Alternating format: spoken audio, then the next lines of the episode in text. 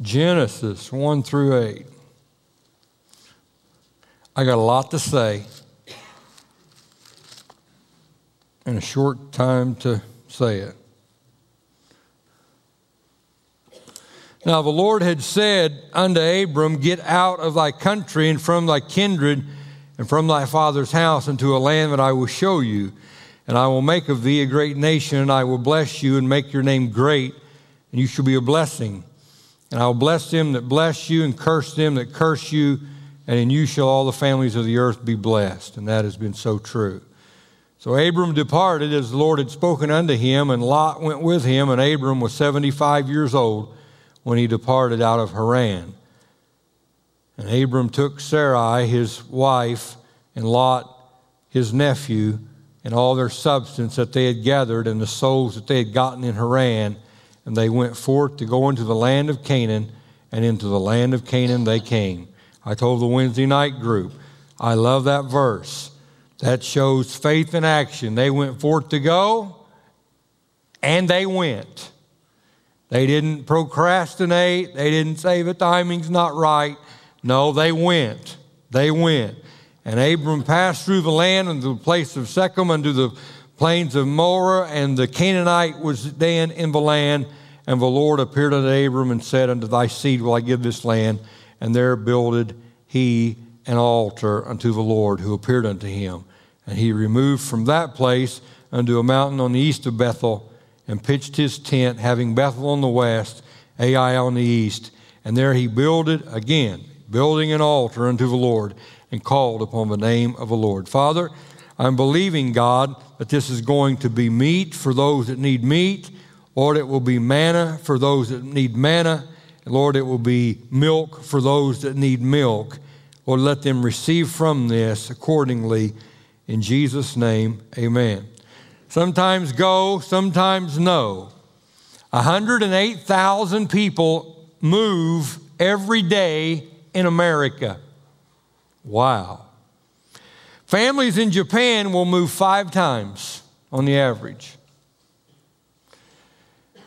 In Great Britain, they will move eight times average. But in America, we'll move 14 times. How many here has moved in the last three years? Would you raise your hands? Look at that. That's amazing. I'm one of them. We moved because maybe a better job, a different location, different community, different neighborhood. Uh, in Abraham's case, he moved because God said move. And Abraham said, Not my will, Lord, your will be done. Now, I told the Wednesday night group, that would be an interesting conversation that Abraham would have had with Sarah when he said, Honey, God just told me to move. Where are we going to move to, dear? God didn't tell me. How are we going to know when we get there? I don't know that either. You think him and Sarah had an, a discussion about that? Me and my wife, we never have heated arguments. We have lively times of fellowship. and that's probably what that's probably what Abraham and Sarah had. They had a lively time of fellowship.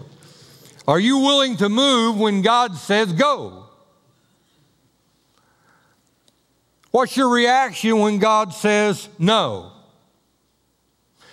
I always know I'm somebody's pastor when I tell them no. As long as I'm telling them yes, yes, yes, yes, yes, yes, yes. But the moment I say no, then we'll find out where I stand. We'll find out. Because I remember back uh, when I got when I was 16, and I bought a Chevy Chevelle that was a piece of junk and uh, I just didn't know any different. But from there, I got rid of that and I got me a Dodge Duster. Man, I loved that car. 340, that was such a nice car. Black, red with the black striping on the sides. And I was, I, I was always the greatest thing since sliced bread as long as I was taking my brother or my sister somewhere where they needed to go. Yeah, get in. You know, wrong, there we took off. But the moment I'd say no, well, I hate you, you're the worst brother ever. That's kind of how it is with pastoring. When I say no, that's when that's when what you know what, what's the reaction going to be? We all like yes, we all like go, but when God says no. N O. No! No, no, no, no, no, no, no. No! No! No, no, no! For the last time, no. Okay. Brian and Tina got me that. I told them I'd work that into a message. In Joshua chapter 24, the Bible says Terah, the father of Abraham, served other gods. Now think of that. Abraham, the father of the faithful, his dad worshiped idols of stone. His dad worshiped a moon god as they worshiped in Mesopotamia. We never hear that from Abraham. I think the same reason that God spoke to Abraham was the same reason God spoke to Noah because they were listening. They were listening. They were listening. That, that uh, Turner classic movie that they made concerning Abraham, in that movie, it shows there his father Terah bowing down to them gods and little uh, uh, niches in the wall, and those little stone gods were placed, and Abraham walking in on his dad as his dad was kneeling down before those little stone statues, and Abraham turning abruptly around and walking directly back out. He knew that wasn't a God. There was something in him to let him know that God was the creator. And just as God had reached out for Adam and Eve, just as God had reached out to Enoch, just as God had reached out to Noah, God was reaching out to Abraham. In Acts 7, God appeared unto Abraham when he lived in Mesopotamia, the cradle of civilization. I went to the St. Louis Museum one year, years back, and saw the remains that they had unearthed of Ur the civilization that Abraham was from. And in that, they said that there was 20 live people that was buried in the king of Mesopotamia's uh, chamber when he was laid to rest in death. 20 live people was put in there, and they eventually died in that same chamber. The queen of Mesopotamia, who very perhaps Abraham knew firsthand who these people were. 10 women was put in there alive to care after the dead queen, and they too eventually died in there. God called Abraham from that type of barbarism and heathenism, and by faith, Abraham, when he was called to go out into a place which he would receive, obeyed. Eventually. Now, the Lord had said unto Abraham. Abraham had heard this voice before, and he didn't obey. This is at least the second time God speaking this to him. Don't say this is the first time. He had said. He had already said this to Abraham one other time. Now the Lord had said unto Abram, Get thee out of thy kindred and from thy country, from thy father's house, unto a land that I will show you. They left. He did not obey he, totally because his father was with him and his nephew Lot was with him. And they get to the city of Haran, which was a sister city of Ur and there the sights and the sounds of Ur came back, rushing back to them, and the familiarity of those sister cities, and they decided that they would stay there. And they stayed there until the Bible says Terah, Abraham's dad, died. And they buried him in Haran. And then they're on the move again. The Bible says in Romans chapter 1 that they changed the truth of God into a lie and they worshiped and served the creation more than the creator.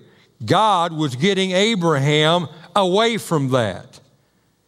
God had to get him away from that. Every time we've ever built, I've had people to say, Whoa, now, wait a minute. Wait a minute. How do we know this? How do we know? Did God come down and ride in the white horse and show you these things? No, not yet. Not yet. Did God speak to you audibly? No. And you know, furthermore, I don't want him to. I look through the Bible, the people that God spoke to audibly, they're getting ready to go through hell on earth.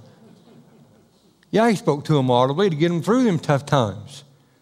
When God says go, there's going to be people that will tell you to stay put. And you know what? The vision that God gives you will never be as real as He gives. I mean, what you're experiencing, knowing, and you just think somebody else has got that, they may not have that. They might not have that same exuberance and feel uh, uh, for doing something as you've got. This is why over the years we've tried to cast out the net and show you the vision of things that we wanted to do, and hopefully the church would get on board. And thank God that's been the case. That's been the case. Thank God for that. The Japanese bamboo, when it is planted, nothing happens for three years. But the fourth year, it grows 40 feet. Now, my say on that would be don't be in your sitting in your pew the year of the bamboo if it grows if it grows 40 feet in one year. Getting back to Abraham, God gave him eight promises. I will make you a great nation. I will bless you. I will make your name great. You will be a blessing. I will bless him that bless you. I will curse him that curse you. In you will all the families of the earth be blessed. That's happened through the Lord Jesus and through the Bible. And unto your children will I give this land. And during this time of Moses, the Egyptians killed Jewish babies. We see the enemy battling against Abraham. We will see the enemy battling against Moses. We'll see the enemy battling against Isaiah. We'll see the enemy battling against Jeremiah. Again, it's when God tells a specific word to someone, there's always going to be trouble and factions and things that will grow up that will try to hinder that. I mean, when God speaks to Abraham, and says, I'm going to give you this land. The only people that are there, the Bible said, are the Canaanites. 410 years later, when they actually go and possess the land through Moses and then through Joshua, there are the Canaanites and the Perizzites and the Hivites and the Hittites, and on and on and on it goes. What happened? I think the devil heard God speak to Abraham and say, I want to give you and your people this land. So he started whispering in all these different people's ears, and they all started headed toward the promised land to try to mix up what God was wanting to do with that land and with that people. Hmm.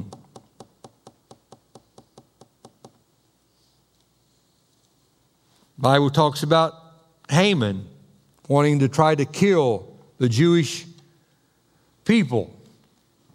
And he built a gallows to do that.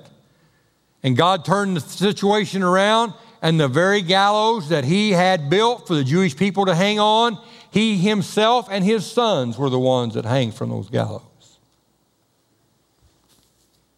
I mean, think of that. Where is the Roman Empire tonight? Or the might of the Egyptians? Or the strength of the Babylonians? They are nothing. Hitler and the Nazis. That third song, it just, I just, it just broke through to me today. That story that I've read so many times about Dietrich Bonhoeffer, the German theologian and pastor that stood against Adolf Hitler. And Hitler had him thrown in prison, and every time that someone would mention his name, Hitler would go into a, a tirade of emotions, of screaming and, and cursing that preacher. And just a few weeks before the war would end would be ended, Hitler said, "Kill the preacher." And he was walked out. A noose was put around his neck, and he was hanged until he was dead. And the SS soldier said, "I've never seen anyone die with such grace. How does that happen? He knew Jesus was wonderful. He had that assurance in his heart. There wasn't doubt and unbelief that was screaming in his soul, but it was a calm assurance of Jesus is my Savior, and I've placed all in his hand, and he will accept me into eternity. I had a question. Hitler had Jews shot, thrown in ditches, and burned alive. Do you know how Hitler died? He was shot, he was thrown in the ditch, they poured gasoline on him, and he, they would burned him until all was left with his bones. Verse 7 says that Abraham built an altar unto the Lord. And you know what? We got to stand.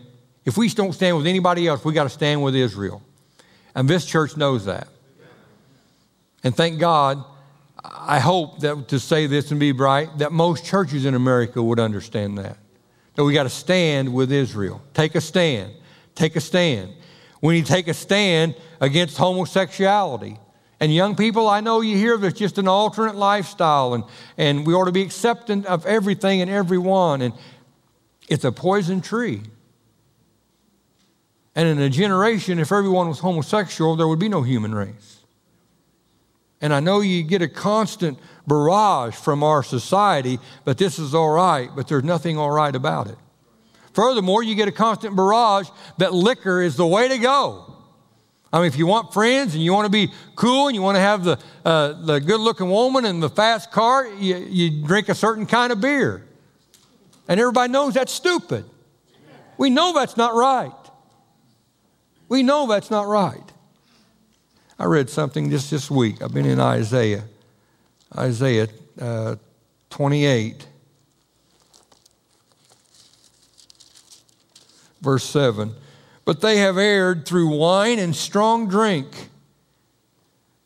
Listen, the priest and the prophet have erred through strong drink and have swallowed up wine. They're out of the way through strong drink. They err in vision and they stumble in judgment and not willing to take a stand. Church, when we compromise, we lose. We lose. Take a stand. Take a stand on being faithful in church. Take a stand on paying tithe.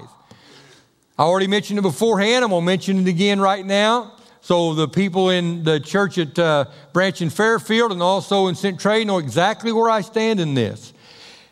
If every person, family that would come to Orchardville Church, if they would pay 10%, if they would pay $10 more on top of their tithe, and if everybody else would tithe, these financial problems would go away. And there the challenge is, and it's out there. It's a deceptiveness of the gradual. Maybe you might have paid tithe, but you gradually just stopped. I know how that works. Four, five, six years ago, it was the first time this ever happened. The church always had a woman nurse came in and uh, she would take my vitals and then fill out the paperwork, and the church has got uh, a policy on me. I'm worth more dead than alive, just to put it that way. And they got this policy on me. and uh, I mean, she'd been here every year. I, you know, she's a nice enough woman. And uh, one time she was here, and Oh, I'm just in a big hurry, big hurry. Uh, where, where, can we do this? And I said, Well, go back to my office. No, no, no. It's, it's right over here, right over here. And she walked me right over to the where the windows are, where the coffee shop is. Just take a seat right here. I said, Well, we can use my office. It's just right. No, I'm in a big hurry. We got to get this done right now. All right. Roll up your sleeve. I sat down in the chair and I roll up my sleeve and she did that, and then she said, Well, here, I've got these I got to put on. Unbutton this button. Unbutton this button. And then she says, No, that ain't going to work. Unbutton two or three more. Unbutton two or three more. She just reached over and she just did this like this. And she's got these little things all over my chest. And then she said, Pull up, put your leg up here on this other chair. Take your boot off. Pull up your pant leg. I got to check and I'm just looking around, seeing all these windows. Here I am, half undressed. And I, that thought ran through my mind about that message that I'd preached the deceptiveness of the gradual. If she had told me, sit down here and, and throw your shirt open and, and, uh, and uh, hike your, your pant leg up to your knees and, and do this and do that, I would have said, no, I ain't going to do that. But just gradually, gradually, gradually, gradually, gradually. What I've said about Monty Dash, first time he'd come to church here, and he hadn't seen me in 25 years. And we grew up together, and he was in, uh, I think he was a freshman when I was a senior, and he was in the PE class that I was in. And, and um, he walked in the building, and he looked one look at me, and he goes, No! I said, This is what it is. It is what it is. But you were spiking the volleyball and you was doing all the, I know, I know, I know, I know. Deceptiveness of the gradual. I know. In Pilgrim's Progress, there was Christian and his sidekick, Hopeful. And they was doing real good until flatterer and atheist brought confusion to them. Listen to what the Bible says Psalm 71. In you, O Lord, do I put my trust. Let me never be put to confusion. In Acts 19, the whole city was filled with confusion. Why? Here's what they were doing. Great! Great is Diana of the Ephesians. Serving an idol will bring confusion in your life. And that's what they were doing. Psalms 29 The Lord will bless his people with peace. 1 Corinthians 14, for God is not the author of confusion, but of peace. Paul Yonggi Cho, who's familiar with that name? Very few. Paul Yonggi Cho, for the last number of years, has pastored the largest church on the planet in South Korea. But 50 years ago, it wasn't so. He, as a young man, had a terminal disease and it looked like he was going to die, unmarried, had no family. He was by himself in that apartment building in South Korea and in Seoul, South Korea. And by his own confession, he said he prayed to everybody. He prayed to Confucius. He prayed to the Hindu god, Vishnu. He prayed to all these gods. And finally, in desperation, because he could feel himself each and every day and each and every week, he was getting weaker and weaker and weaker. And finally, as a young man, still in his 20s, Yonggi Cho cried out, Oh, that the one true God would help me. 20 minutes later, there was a knock on the door. Cho answers, Who is it? A female voice answers back and gives her name. And he says through the door, Why are you here? And she says, I want to help you. And he answers back, What can you do? And she said, I will pray for you. And then Cho says these words Who sent you to me? And she said, The one true God has sent me to you. And that man was totally and completely healed. And God raised that guy up. And he pastors a church with hundreds of thousands of people within it. Thank God for God's grace. Thank God for God's plan that He has. Father, although this has been a sermon delivered haltingly. Nevertheless, God, we know that this is your word, and your word will do what it is sent out to do. And God, if there are people that are here this morning, that God, you're speaking to them to maybe do a ministry, maybe to venture out in faith further than they have before, you're saying go to them. God, let them have just a portion of the faith of Abraham. Because I'm sure you've mentioned this to them more than one time, just like you mentioned it to Abraham. And Abraham decided to go into Canaan, and into Canaan he came. God help us to have that kind of resolve that when that ministry is placed upon us, we decide to do it and we do it. Lord, perhaps there's people here that by your Holy Spirit you're speaking to them and they've never asked the one true God into their life. They've never asked this Savior who suffered and bled and died 2,000 years ago to become a reality within their heart. Lord, let today be a, the prime day for them to act upon what they have heard this day. In your name we pray, Lord Jesus. Amen. It is our prayer that you have been blessed as you've listened to this message. If you would like to become a partner with this ministry, please contact us here at Orchardville Church. You can visit our website at orchardvillechurch.com or you can contact us by phone at area code 618 835 2677.